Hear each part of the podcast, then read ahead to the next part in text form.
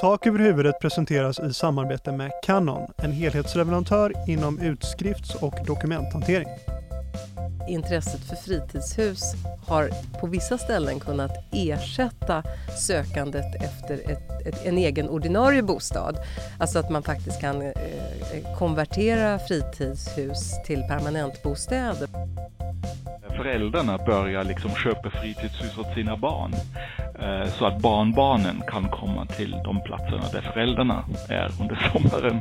Så även när man, när man själv inte kanske aktivt drivande kan man ändå hamna i en situation där man i alla fall förväntas vara i ett fritidshus under vissa tider på året. Undersökningsplikten är ju precis lika, lika stor för ett fritidshus som det är för ett, för ett slott. Så att det, det är ingen skillnad rent lagmässigt på den biten där. Tak över huvudet, tak, tak över huvudet, tak över huvudet, tak, tak över huvudet, tak över huvudet, tak, tak över huvudet, tak över huvudet, tak, tak över huvudet, tak över huvudet. Det här är Mäklarsamfundets bostadspodd, Tak över huvudet. Välkommen till det sjätte avsnittet på den tredje säsongen. Jag heter Joakim Lözenski. Sakta men säkert så börjar ju våren krypa fram och med det både efterfrågan på och utbudet av fritidshus. Det här avsnittet ska vi ägna oss åt att granska fenomenet fritidshus närmare. Med oss för att lösa detta har vi en professor i kulturgeografi från Umeå universitet. Dessutom kommer Mäklarsamfundets kundombudsman Magnus Bäckström att hjälpa oss att reda ut det mesta man behöver veta om man ska köpa fritidshus. Framför allt kanske om man undrar hur, över hur det där med bostadsarrende fungerar. Men innan vi kastar oss in i allt detta, några ord med Mäklarsamfundets vd Ingrid Eiken Holmgren. Välkommen! Tackar, tackar. Och det är väldigt kul ämne idag tycker jag. Det här med fritidshus, det gör oss lite speciella här uppe i Sverige och Norden. För vi har verkligen en fritidshustradition. Ja, men det är ju verkligen så. Och jag tittade lite här innan vi gick in i inspelning på svensk mäklarstatistik. Och mm. enligt svensk mäklarstatistik så har priserna på fritidshus ökat med nio procent på årsbasis. Mm, mm, mm, mm. Jag såg också att tidningen Privata Affärer har gjort en körning av kustnära fritidshus just över mm. hela landet. Och den körningen visar att vi ser prisökningar på nästan trehundra och ibland fyrahundra procent sedan nittonhundranittiosju. Mm. Då undrar man ju varför denna dramatiska prisökning? Mm. Det är klart att kustnära hus, det är ju unika objekt och det är många, tror jag, unika objekt som har ökat med väldigt mycket sedan slutet på nittiotalet. Men om man tittar bakåt en tio, tjugo och i det här fallet då kanske trettio år så har ju många hushåll fått eh, bättre med högre disponibla inkomster och eh, då har man en kapacitet att öka sin efterfrågan samtidigt som vi vet att utbudet inte har ökat riktigt i samma takt. Eh, sen kan man peka på låga räntor och, och sånt som vi har haft under väldigt lång tid, men jag skulle ändå vill jag säga att det är ju en väldigt kapitalstark grupp som är på fritidshusmarknaden för de här speciella objekten och där finns nog en förklaring till att man kan se priser öka så mycket. Eh, det handlar ju inte alls om att man har amorteringskrav och, och så på, på samma sätt eh, mm. som man har i sitt eh, vanliga boende. Här är ju personer och familjer som har löst sitt eh, eh, vardagsboende och som nu så att säga steppar upp ett kliv och börjar titta på ett fritidsboende, så att redan där är man en, en, en stark grupp. Men du nämnde ju det här med amorteringskravet och, och det var ju många bedömare som menade att amorteringskravet det kommer ju först och främst slå mot just fritidshusmarknaden. Ja, just det. I den meningen att man kanske skulle få mindre pengar över om man skulle börja amortera mer på sitt vanliga boende. Ja, och eh, där kan man väl säga att visserligen ser vi prisökningar på fritidshus på årsbasis, så är det nog så att det har påverkat fritidshusmarknaden. Ett fritidshus är en slags eh, konsumtionsvara för dem med en stark ekonomi. Men eh, det finns ju många mäklare som också har berättelser om att intresset för fritidshus har på vissa ställen kunnat ersätta sökandet efter ett, ett, en egen ordinarie bostad. Alltså att man faktiskt kan eh, konvertera fritidshus till permanentbostäder, och det har vi ju följt upp vid några tillfällen, och det ser vi att varje år när man tittar på Skatteverkets klassificeringskoder så försvinner ett antal, ja, ett par hundra fritidshus. Jag tror till exempel att jag tittade på Nacka utanför Stockholm senast. Där hade väldigt många fritidshus bytt beteckning, och det betyder att fritidshus faktiskt blir permanentboenden, och det kan också bidra till att priserna ökar. Helt enkelt en, en konvertering av fritidshus till mm. permanentboenden. Mm. Mm. En effekt av eh, bostadsbristen generellt, eller vad tror du? Ja, det, det tror jag i och för sig att det har handlat om i, i Nacka, att man försöker, de som är fritidsboenden i, den här, i, i regionerna nära tillväxtorterna, för där är bostadsbristen så påtaglig, så där tror jag att man använder all sin kreativitet för att se hur man ska kunna lösa sitt boende, mm. och då kan det vara en, en modell att titta på fritidshus. Men, men, men där kan man ju också fundera över då, när man är på väg in i fritidshusmarknaden, vad ska man egentligen fundera över? Och då tänker jag att någonting som jag tycker att man ska titta på är till exempel pendlingsavståndet. Vilket pendlingsavstånd kan man acceptera, och vad är man ute efter i sitt fritidshusboende? Vill man renovera och bygga själv, eller är man helt enkelt ute efter att vila, eller är man ute efter att på sikt kunna bo i huset permanent? Sådana överväganden ska man ha när man tittar på fritidshus, tycker jag. Jag tror att vi gör så att vi tar de goda råden och så låter vi det vara sista ordet. Stort tack, Ingrid Eiken Holmgren. Ja, tackar, tackar. Detta avsnitt har ju tema fritidshus, och det kan ju belysas på ganska många olika sätt. Vanligtvis så intresserar vi oss för prisutvecklingen och hur olika politiska åtgärder och reformer kan påverka fritidshusmarknaden. Men för att bredda perspektiven och försöka få bättre förståelse för också de, ska vi kalla dem, mjukare delarna av fritidshusfenomenet, så ringde jag upp Dieter Müller. Dieter är professor i kulturgeografi vid Umeå universitet och faktiskt en av våra främsta experter på svenskarnas relation till våra fritidshus. Dieter Müller, varmt välkommen till Mäklarsamfundets bostadspodd Tak över huvudet. Tack så mycket. Du har bedrivit flera forskningsprojekt om fritidshus i Sverige och svenskarnas relation till torpardrömmen. Hur kommer det sig att du är intresserad av det här ämnet?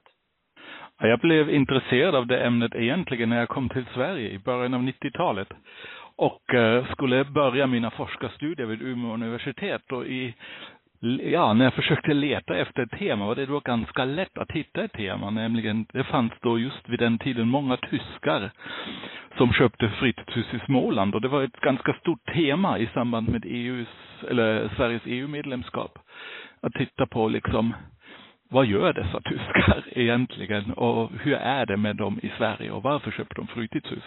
Så det var egentligen där det började, och, och sen dess egentligen, sen nittonhundranittiofyra där jag började med detta tema, har jag egentligen hållit fast vid detta, och vi har genomfört olika studier här, jag och några kollegor, som då bland annat handlade om ekonomiska effekter. Vi pratade om undanträngning genom fritidshus i Stockholms skärgård, fanns det en avhandling av en av mina kollegor.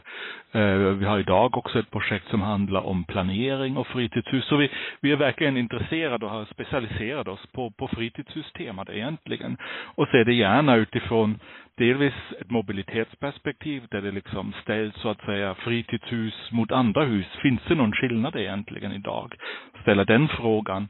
Och, och den andra frågan som vi ställer är då liksom mer relaterad då till också eh, de, alltså landsbygdsutveckling, och vilken roll spelar fritidshus för landsbygdsutveckling. Eh, det är väl de teman som vi har intresserat oss här i Umeå eh, under, under åren. Ja, men precis, ja. Men skulle du då säga, med din djupa och långa kunskap om det här, att det är en viss typ av människor som är de typiska fritidshusspekulanterna eller fritidshusägarna, eller är det ett tvärsnitt av Sveriges befolkning? Det är nog nästan ett tvärsnitt av Sveriges befolkning skulle jag vilja säga. Jag menar, vi vet att det är mer än hälften av, av människorna i landet har på det ena eller andra sättet tillgång till fritidshus. Så, så det är ju liksom, det är ju den svenska, den, den nationella massturismen, form av massturism kan man säga.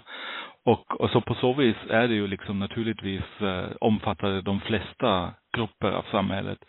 Eh, invandrare är inte lika eh, välrepresenterade i den där gruppen dock. Så, så på så vis, eh, ja, det är, det är ganska mycket ett, ett, eh, ett avbild av hela svenska samhället. Förutom liksom med, viss, med vissa inskränkningar när det gäller invandrare. Men förstår jag dig rätt då här att nästan femtio procent, alltså hälften av Sveriges befolkning på ett eller annat sätt har tillgång till ett fritidshus? Ja, så är det. Och det är naturligtvis, jag menar, det är inte alla som har köpt ett aktiv, utan många har ärvt ett, eller, eller har ärvt en andel. Så det är kanske inte man själv som äger fritidshuset, men, men det är någon annan som äger det och, och man... Man, man får en andel av det. Och jag menar, jag kan såna, några sådana historier bara av kollegor mm. där, där föräldrarna börjar liksom köpa fritidshus åt sina barn. Eh, så att barnbarnen kan komma till de platserna där föräldrarna är under sommaren. Så även när man, när man själv är inte kanske aktivt drivande kan man ändå hamna i en situation där man i alla fall förväntas vara i ett fritidshus under vissa tider på året. Helt enkelt för det är väldigt mycket en familjeplats och en plats för familjen där den kan samlas. Och då, vi ställde någon gång frågan, vem, vem använder fritidshuset och hur stor är er familj? Och det, det är en ganska enkel fråga kan man tycka, va?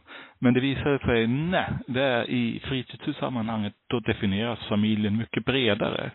Och den är då väldigt mycket generationsöverskridande. Och, och det tyckte vi var ganska intressant. Jag tänkte vi skulle återvända lite till de mjukare delarna av mm. svenskens relation till fritidshusen här lite längre fram. Men, men som en liten instickare, amorteringskravet som kom för ja. eh, en tid sedan, ett par år sedan, eh, det sägs ju framförallt ha fått effekt på fritidshusmarknaden. Så att det som kanske innan faktiskt var en form av lyxkonsumtion i meningen att det inte var direkt nödvändigt eh, att äga något sådant, eh, inte nödvändigt för att ha tak över huvudet så att säga, mm, mm. nu har, har blivit ännu lite mer av en, en form av lyxkonsumtion. Hur tror du att det påverkar vem som intresserar sig för och köper fritidshus? Jag tror det inte så mycket att det kanske påverkar så mycket, alltså det utesluter så många från, från fritidshusköpandet. Det som det kommer att hända är liksom att du får en större koncentration av vissa typer av personer till vissa platser. Och det har vi redan idag. Jag menar, tittar man på Sandhamn till exempel, Sandön, men då har man en viss typ av person som redan idag är liksom, har möjlighet att köpa det för helt enkelt för det är så dyrt. Och, och andra platser i landet. Och, och det, det, det kan vi väldigt tydligt se att det är liksom det som har skett i, på den svenska fritidshusmarknaden. Det kan man väl säga, det är en polarisering under de senaste tjugo åren. Alltså där, där vissa platser har blivit väldigt häftiga att vistas på under sommaren eller vintern för den delen. Och, och, och då är man villig att betala ganska mycket. Och det är klart, skruvar man på, på priserna eller, eller villkoren för ägandet, då, då slår det, alltså den där selektiva mekanismen i marknaden ännu hårdare. Det vill säga, jag menar, då kommer det kanske vara eh, på Österlen ännu fler personer som har råd med det. Och de personer som tidigare haft möjlighet eventuellt att köpa in sig, de måste kanske eh, hålla sig tillfreds med, med mindre attraktiva ställen. Men jag vet inte i dagsläge om det de facto betyder att de inte köper fritidshus. Men de köper kanske fritidshus på ett ställe som är billigare. Jag tycker det låter på dig som att det inte riktigt stämmer, den här bilden av att det är, ska kalla det ett medelklassfenomen och äga fritidshus, utan att för att återvända till det du sa innan, att det faktiskt är lite av ett tvärsnitt och att det, du ser att det fortsättningsvis också kommer att vara så. det finns ju lite sådana såna oklara saker i sammanhanget som är kopplade till definitionen av ett fritidshus. Vi har ju inga ödehus egentligen i Sverige i vår, i vår statistik. Alltså, eller oanvända fastigheter, det har vi inte. Va? Utan hus som inte, inte används som permanent bostäder har historiskt sett definierats som fritidshus egentligen.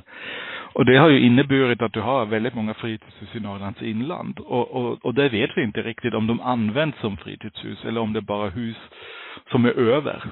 Just det. Som, som man har ärvt men inte kan sälja för det inte finns en marknad. Och, och det, det är liksom i perifera delar av vårt land. Då kan det naturligtvis mycket väl vara på det sättet. Men det är naturligtvis hus som man ärver. Alltså det är hus som man inte kanske köper i första hand. Utan, utan som någon äger helt enkelt. Och, och på så vis liksom finns det den där ganska stora fritidshusstocken. Uh, och, och, och riktigt hur de fungerar, det, det är väldigt svårt att säga. Va? Alltså, jag tror i de flesta fallen är det ändå så att man, man åker tillbaka till den platsen. För i många fall liksom symboliserar den ju också mer än bara ett fritidshus, utan det är kanske platsen där familjens rötter finns, va? Där pappan har vuxit upp eller vad det nu kan vara. Och, och, och så på så vis så är det liksom inte så lätt att klippa banden till de platserna. Uh, och, uh, och så på så vis tycker jag också det är nog rimligt att, att ha det som fritidshus. Men, men um, vi vet inte så mycket om deras användning, och det som man kan gissa är att de används lite mer sparsmakat än fritidshus vid västkusten eller i fjällen eller, eller något sånt. Jag, t- ursäkta. Jag tänker också så här att det var ju inte särskilt länge sedan som Sverige var mer eller mindre rakt igenom ett bondesamhälle. Mm. Eh, och, och den här längtan efter täppan och torpardrömmen, att det på något sätt kan vara en, en nostalgi, och att det är därför vi är så sugna på landställe. Vad tror du? Har vi ena foten i laggården fortfarande? Ja, jag vet inte riktigt om vi har det. Alltså jag tror inte riktigt på den där historien, även när det sägs ofta. Jag har hört det också, jag har själv också sagt det. Vi gjorde en liten studie här, där vi, eller vi gjorde en ganska stor studie några år sedan, där vi skickade ut en, en enkät till den representativ urval av svenska fritidshusägare. Och frågade dem till deras relation till landsbygd bland annat. Och det var ju inte i första hand folk som hade rötter på landet, som själv var uppvuxen på landet, som köpte fritidshus där. Utan den gruppen snarare inte köpte. Utan det var de urbana människorna som köpte fritidshus. Och då är det naturligtvis, ja, jag håller med om att det är något nostalgiskt över det hela.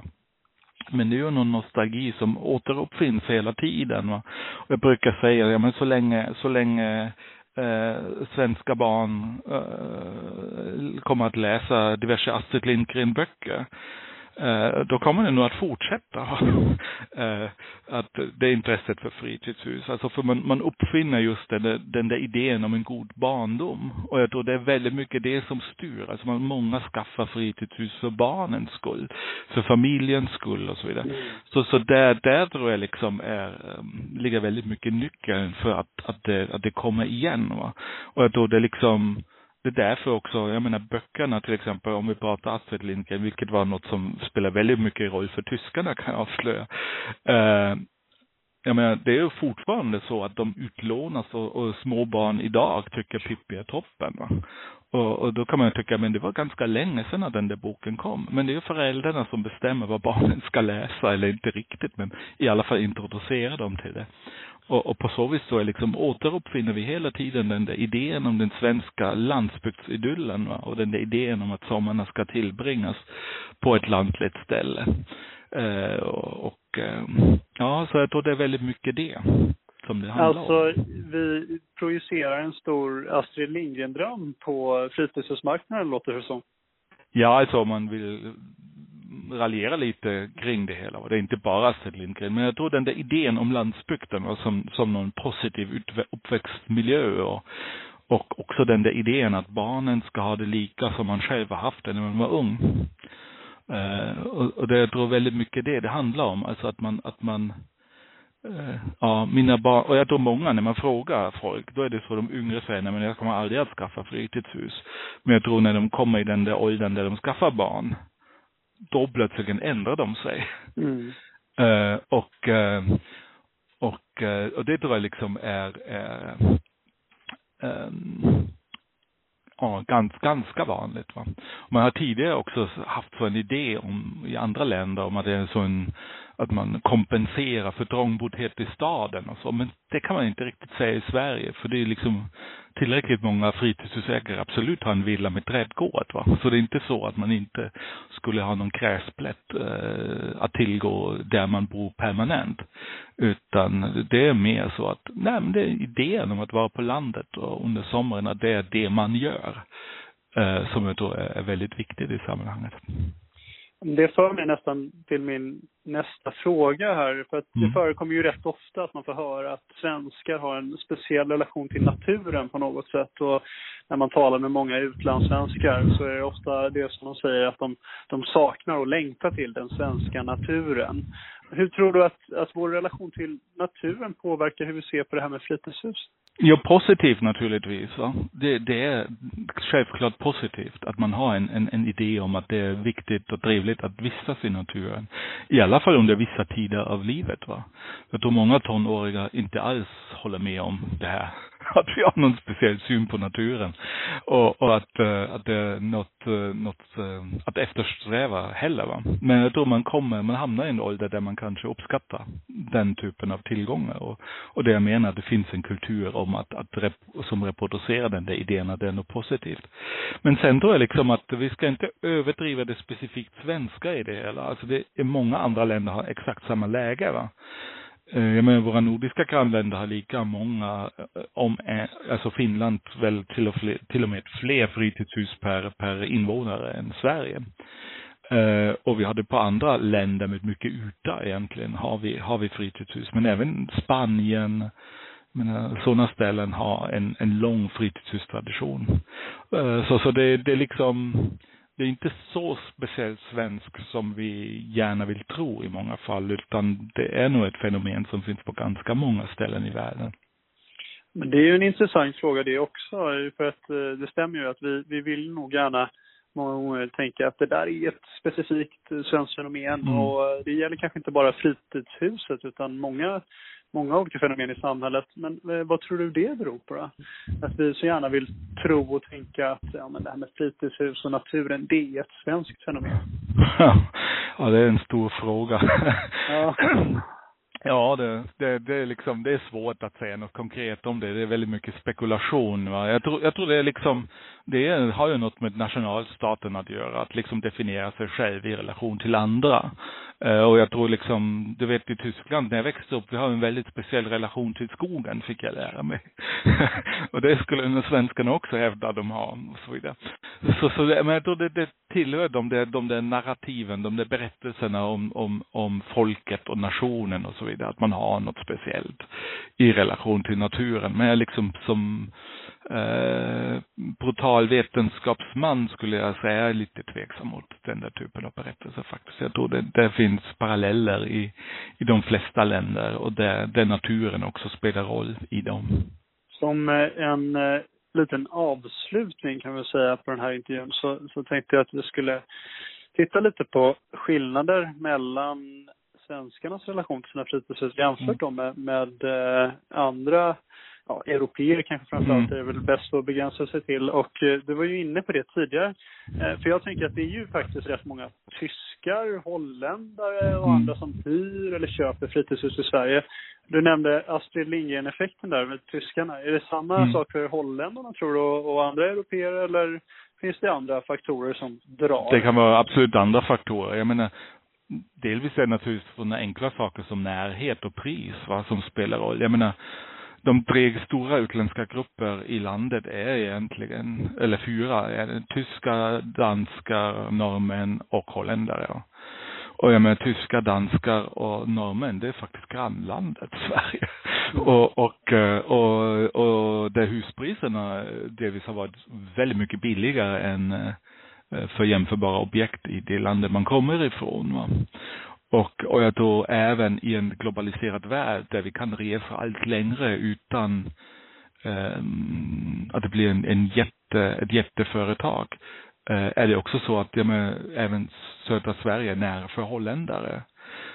Att, att, att åka. Jag har en kollega som har tittat på holländska invandrare till, till Sverige. Och det är också väldigt mycket det här. Man, man, man tycker att, jag menar, har man ett yrke som inte tvingar en person att, eh, att vara på arbetsplatsen varje dag. Eh, ja, men då kan man mycket väl tänka sig att eh, förlägga sig eller att arbeta någonstans i Mälardalen eller Bergslagen och, och ibland flyga till Holland. Mm. Och egentligen är det så att det kanske inte är ett fritidshus i, i klassisk bemärkelse, alltså att användningen är så som användningen har varit någon gång i tiden, utan det är väl mer ett alternativt boende. Jag vet i väst, vid västkusten, där pratar man gärna om visstidsboende. Och man har olika typer av visstidsboende, men det finns ingen hierarki bland boenden. Va? Det är inte så att jag bor huvudsakligen här och sen har jag ett fritidshus och där bor jag bara ibland. Utan det är mer så att det, det flyter ihop, va? Vad som är vad.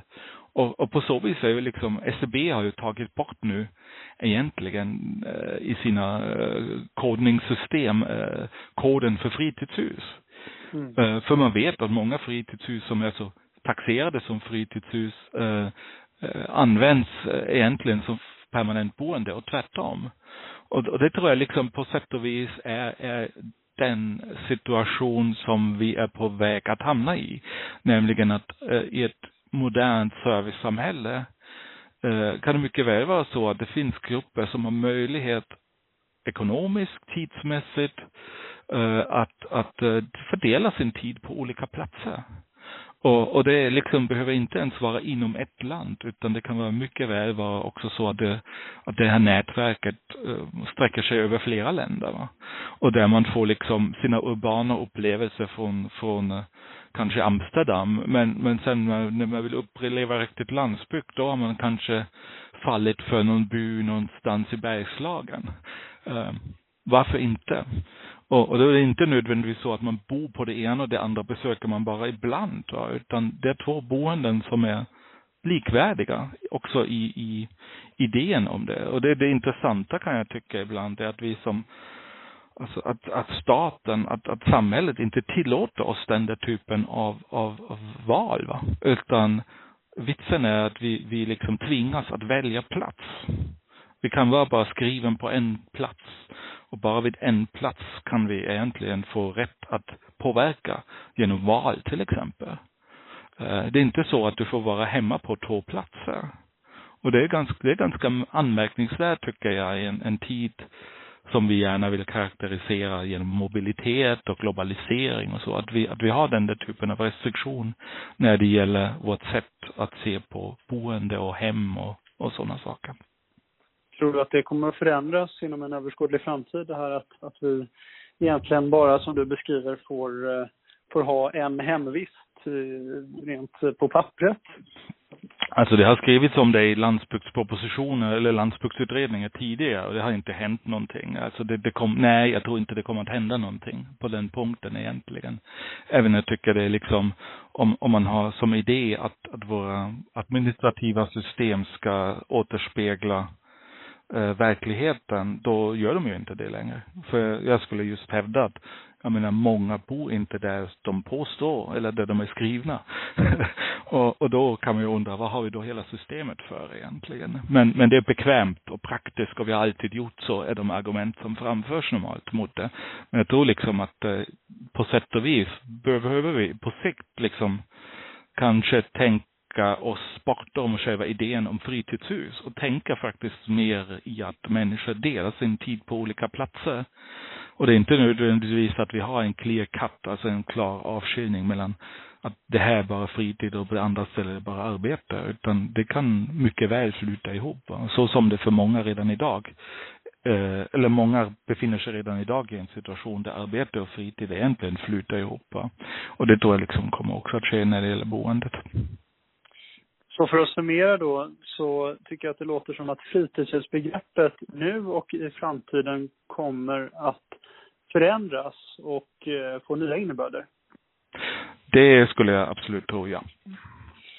Dieter Müller, du ska ha stort tack för att du ville prata med mig och hjälpa mig och våra lyssnare att förstå lite mer den stora bilden kring den svenska fritidshusmarknaden. Tack själv. Tackar, tackar. Här bredvid mig i skrubben står Mäklarsamfundets kundombudsman Magnus Bäckström. Dagens tema är ju fritidshus och det finns verkligen en hel del att tänka på om man är sugen på att köpa eller om man står inför att sälja ett fritidshus. Två områden som vi med Magnus hjälp ska titta närmare på i det här avsnittet är bostadsarrenden och dolda fel i fritidshus. Varmt välkommen Magnus Bäckström. Tack så jättemycket. Det första som jag är nyfiken på och veta mer om, det är det där med bostadsarrende. Ska vi börja i det enkla? Vad är det för något egentligen? Mm, det är en bra fråga. Eh, arrende, det har vi ju kanske hört talas om att man kan arrendera saker och ting. Eh, exempelvis ett företag, en restaurang eller rent av en, en jordplätt som man odlar någonting på. Men när det gäller då bostadsarrende, då kan vi säga att eh, man kort och gott äger eh, själva byggnaden, men man hyr jorden.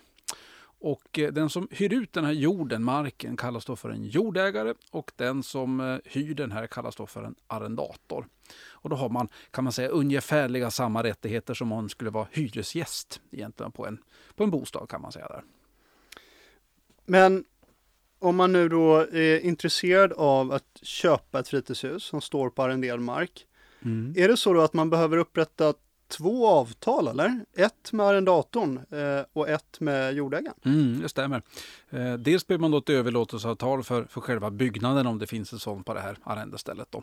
Och sen måste man också ha jordägarens godkännande också till den här eh, affären och överlåtelsen.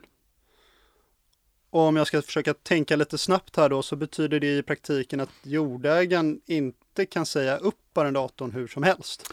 Ja, inte hur som helst. Eh, om arrendatorn här då har misskött sig, till exempel att han har, han har vanvårdat det här stället eller inte betalat arrendavgiften, då kan man i sådana fall ha rättighet att, att säga upp eh, arrendatorn då. När det här avtalet har löpt ut, då kan man däremot omförhandla det med nya villkor. Exempelvis då om, förhandla om arrendetiden till exempel, eller arrendeavgiften också. Så låt oss säga då att jag äger ett fritidshus som står på arrende. Är det så då att arrendatorn inte får överlåta arrenderätten hur som helst? Alltså att det krävs jordägarens tillstånd på något sätt? Mm, det stämmer.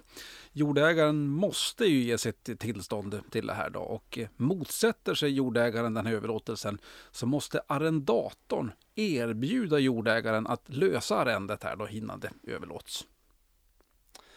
Jag tycker att det verkar finnas ganska mycket att fundera på och ta ställning till innan man köper ett fritidshus som innebär att man också blir arrendator. Men mm. eh, om vi med din hjälp, Magnus, skulle försöka sammanfatta det viktigaste att tänka på. Mm. Och tycker jag så här, om man är köpare, eller vill säga spekulant på, på ett eh, fritidshus då, som, som står på arrenderad mark, då tycker jag dels att man ska kolla finansieringsmöjligheterna. Därför att det finns, vet jag, flera banker som faktiskt nekar finansiering där man inte vill sätta det här arrendestället som, som pant. Och då handlar det helt och hållet om att man som köpare måste kunna finansiera det här med eget kapital ur, ur egen ficka, det vill säga ta sina besparingar där då. Så det är ju en sak som man naturligtvis måste, måste titta närmare på. Eh, sen tycker jag också att man måste kolla det här med, med jordägaren. Kommer jordägaren gå med på den här överlåtelsen om, om jag skulle nu vilja bli ägare av det här arrendestället här och således bli arrendator? Eh, och naturligtvis också titta i det här arrendeavtalet som, som nu finns på det här. Vad, vad är det för löptider och vad är det man har, har villkorat? Vad är det man har avtalat för någonting? Eh, det är väldigt, väldigt viktigt att, att gå igenom de bitarna. Om vi bara återvänder till det här med finansieringsmöjligheterna, hur kommer det sig att banken kan vara lite tveksamma inför det? Ja, banken ska ju sätta en, en säkerhet i någonting. De lånar ut pengar mot säkerhet och eh, där finns det vissa banker som, som då inte tycker att, att ett arrende har samma säkerhet som en, en friköpt fastighet har till exempel där, eller en tomträtt eller en bostadsrätt. Så att det är av den anledningen som, som banker kan faktiskt tacka nej till att, att vara med och finansiera ett, ett köp av, av det här. Jag tror att vi gör så att vi lämnar frågan om arrenden Mm. Och sen går vi vidare till nästa område som vi ska ha din hjälp med. Mm. Nämligen dolda fel och i synnerhet då dolda fel i fritidshus. Mm. Ska vi börja med att repetera grundkursen kanske? Mm. Vad är ett dolt fel? Det är ju en bra fråga. Eh, dolt fel gäller ju då att eh, en säljare som eh, avyttrar då en fastighet har idag ett ansvar i tio år för dolda fel. Och det är alltså fel som man inte kunde upptäcka vid en noggrann undersökning. Och som man heller inte kunde förvänta sig med tanke på, på den här byggnadens ålder eller när den renoverades eller hur den är byggd också för den delen. Eh, och det är också så att de här eh, felen måste ha påverkat köpeskillingen också för att det ska kunna eh, vara ett, ett dolt fel där då. Och allt det här det regleras då i jordabalken. Skulle du säga att det finns några klassiska dolda fel och brister eh, som gäller fritidshus specifikt eller eh, bara i allmänhet? Mm, det, det gör det faktiskt där. Eh, problemet med fritidshus, de kan ju se ut precis hur som helst. Allt ifrån att det är en liten, liten kolonilottsstuga som är väldigt enkelt byggd av material som man har fått till skänk, ska jag vilja säga. Till att ett fritidshus kan ju vara, vara väldigt nybyggt och mer liknande permanent villa. Naturligtvis kan det finnas fel och brister och många av dem kan också utgöra dolda fel där. Men jag tycker man ska titta närmare på om man funderar på att köpa ett fritidshus. Det är faktiskt vad har tidigare ägare använt det här huset till och när har de använt det? För det finns många fritidshus som till exempel inte är vinterisolerade eller isolerade väldigt lite. Tanken är att man inte ska bo där hela vintrarna. Men med den bostadsbrist som vi har pratat om många gånger på Mäklarsamfundet som finns i Sverige så är det många som har köpt eh, fritidshus och bosätter sig där permanent året runt. Och de husen kanske inte riktigt byggda för det. Dels är det brister i isoleringen och dels är det brister i, i eh, ventilation som gör att man faktiskt kan få fuktrelaterade skador eh, inom kort. Och där tycker jag faktiskt att man ska undersöka de här bitarna väldigt noga. Baserat på vad, vad huset är byggt till och hur tidigare ägare har använt det. Ja men precis ja. Och om vi skulle backa tillbaka till den viktiga frågan om ansvar. Mm. Vad har köparen respektive säljaren för ansvar när det gäller just dolda fel? Mm. Där är det så att alla fel som var möjliga att upptäcka vid en noggrann undersökning och som man skulle ha förväntat sig, det är köparens ansvar. Och köparen får också räkna med att mindre fel och brister kan, kan finnas. Och om det är så att de här fel och bristerna inte har påverkat köpeskillingen, då är köparen ansvarig för dem också. Då. Men finns det då eh, fel som uppenbarar sig inom en tioårsperiod ifrån eh, tillträdesdagen, som då inte var möjligt att upptäcka och man inte kunde förvänta sig och som har haft en prispåverkan. Det finns några fler rekvisit på den biten också där. Ja, då kan säljaren ha ett, ett ansvar för, för de bitarna där. Och då ska köparen reklamera det här felet då, och eh, även eh, att köparen har en bevisbörda att bevisa att det här då är ett dolt fel som har haft en prispåverkan. Då. Och då har köparen i sådana fall rätt till en nedsättning av köpeskillingen. Då. Och mäklarens ansvar, kan vi säga någonting om det? Mm. Ja, mäklaren har ju inte någon eh, direkt undersökningsplikt som, som en köpare har. Det är ju köparen som ska undersöka eh, saker och ting. Mäklaren vidareförmedlar ju i hög grad den information som mäklaren har fått av säljaren. Då. Eh, och även eh, som mäklaren har fått i, till exempel från fastighetsregister, pantbrevsregister eller andra saker. Eh, samt också om, om mäklaren känner till ett typfel i ett visst område och man kan misstänka att det här typfelet det kanske också finns på just den här bostaden som nu ska förmedlas där. Då, då ska mäklaren särskilt upplysa om de bitarna också där. Men det är mycket ansvar som hänger på köparen här att undersöka saker och ting och faktiskt också förväntan. Det där ordet förväntan är väldigt viktigt. Framförallt när det gäller eh, fritidshus som har lite mm, år på nacken. Eh, som är ålderstigna, kanske inte så där jätteväl underhållna och som framförallt kan vara väldigt enkelt byggda. Där ska man inte förvänta sig att det huset håller samma skick eller samma livslängd som ett spelans nytt eh, året runt boende gör. Nu kanske jag tjatar lite här va? men, men, men jag, jag hänger ändå upp mig på det här med undersökningsplikten och, och ditt budskap här är ju att köparen har faktiskt en långtgående undersökningsplikt mm. och då undrar man ju, skulle du säga att det är särskilt viktigt att grundligt undersöka ett fritidshus just innan man köper det. Oh ja, undersökningsplikten är ju precis lika, lika stor för ett fritidshus som det är för ett, för ett slott. Så att det, det är ingen skillnad rent lagmässigt på den biten där. Utan allt som hade varit möjligt att upptäcka, det är ju köparens ansvar faktiskt där. Och det är bättre att upptäcka de här felen i så tidigt skede som möjligt. Och också att man förväntar sig saker och ting. Ett, ett hus som är gammalt, det, det ska man förvänta sig att det behöver lite mer omsorg och renoveringar. Eller att man får räkna med att man får leva med de fel och skador som fan, faktiskt kan uppenbara sig efteråt också där. Men stalltipset i, i de här sammanhangen är ju såklart att anlita en besiktningsman i samband med köpet. Mm. Men själva definitionen av dolt fel är ju att det är ett sådant som man inte kunnat upptäcka trots grundlig undersökning. Så vad händer då om man som köpare faktiskt gjort allt rätt? Så flyttar man in i sin drömstuga och så börjar det ändå, ja, men låt oss säga, läcka från taket precis efter tillträdet. Mm, mm. Ja, då måste man ju titta på, ja, det man ska göra naturligtvis, det är att se till att stoppa den här läckan. Man ska inte vänta med den saken där. eh, och eh, sen får man titta lite grann på hur gammalt är det här taket. Pratar vi om ett gammalt tak, då ska man ju räkna med att det faktiskt är tekniskt utkänt det taket och att det, det kan bli sådana här skador. Då får köparen stå för det själv. Eh, är det ett ganska nytt tak och det inte fanns några indikationer på fel och brister på taket när man undersökte det här, då kan det vara säljaren som är ansvarig och då ska man naturligtvis eh, reklamera felet till, till säljaren där då. Förväntansbilden återigen tycker jag låter som en, en väldigt viktig faktor i de här sammanhangen. Mm, det är det absolut. Det är det. Min sista fråga är eh, vad man som säljare av ett fritidshus ska tänka på för att inte bli ersättningsskyldig för ett fel eller en brist som man själv inte visste om då. Mm. Ja, alltså om man som säljare upplyser om det man känner till, då är det väldigt svårt att bli ansvarig för det i efterhand. För att eh, om man upplyser om fel och brister, då blir ju de kända och därmed inte dolda. Och eh, att upplysa om ett fel, det kan man göra lämpligast i en, en frågelista som man ofta brukar bilägga i köpekontraktet där. Eh, man kan också upplysa om det i objektsbeskrivningen eller i köpavtalet också som en särskild punkt i avtalet om man, om man vill det. Och som sagt, det man upplyser om, det, det blir ju eh, känt för, för köparen där då. Magnus Bäckström, du ska ha stort tack för att du kom hit och hjälpte oss att reda ut de här många gånger ganska knepiga frågorna. Mm, tack själv. Tak över huvudet.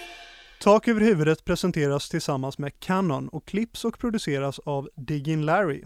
Projektledare är Caroline Berg och foto och avsnittsbild har Karina Vikaby ordnat. Och jag, jag heter Joakim Lözenski.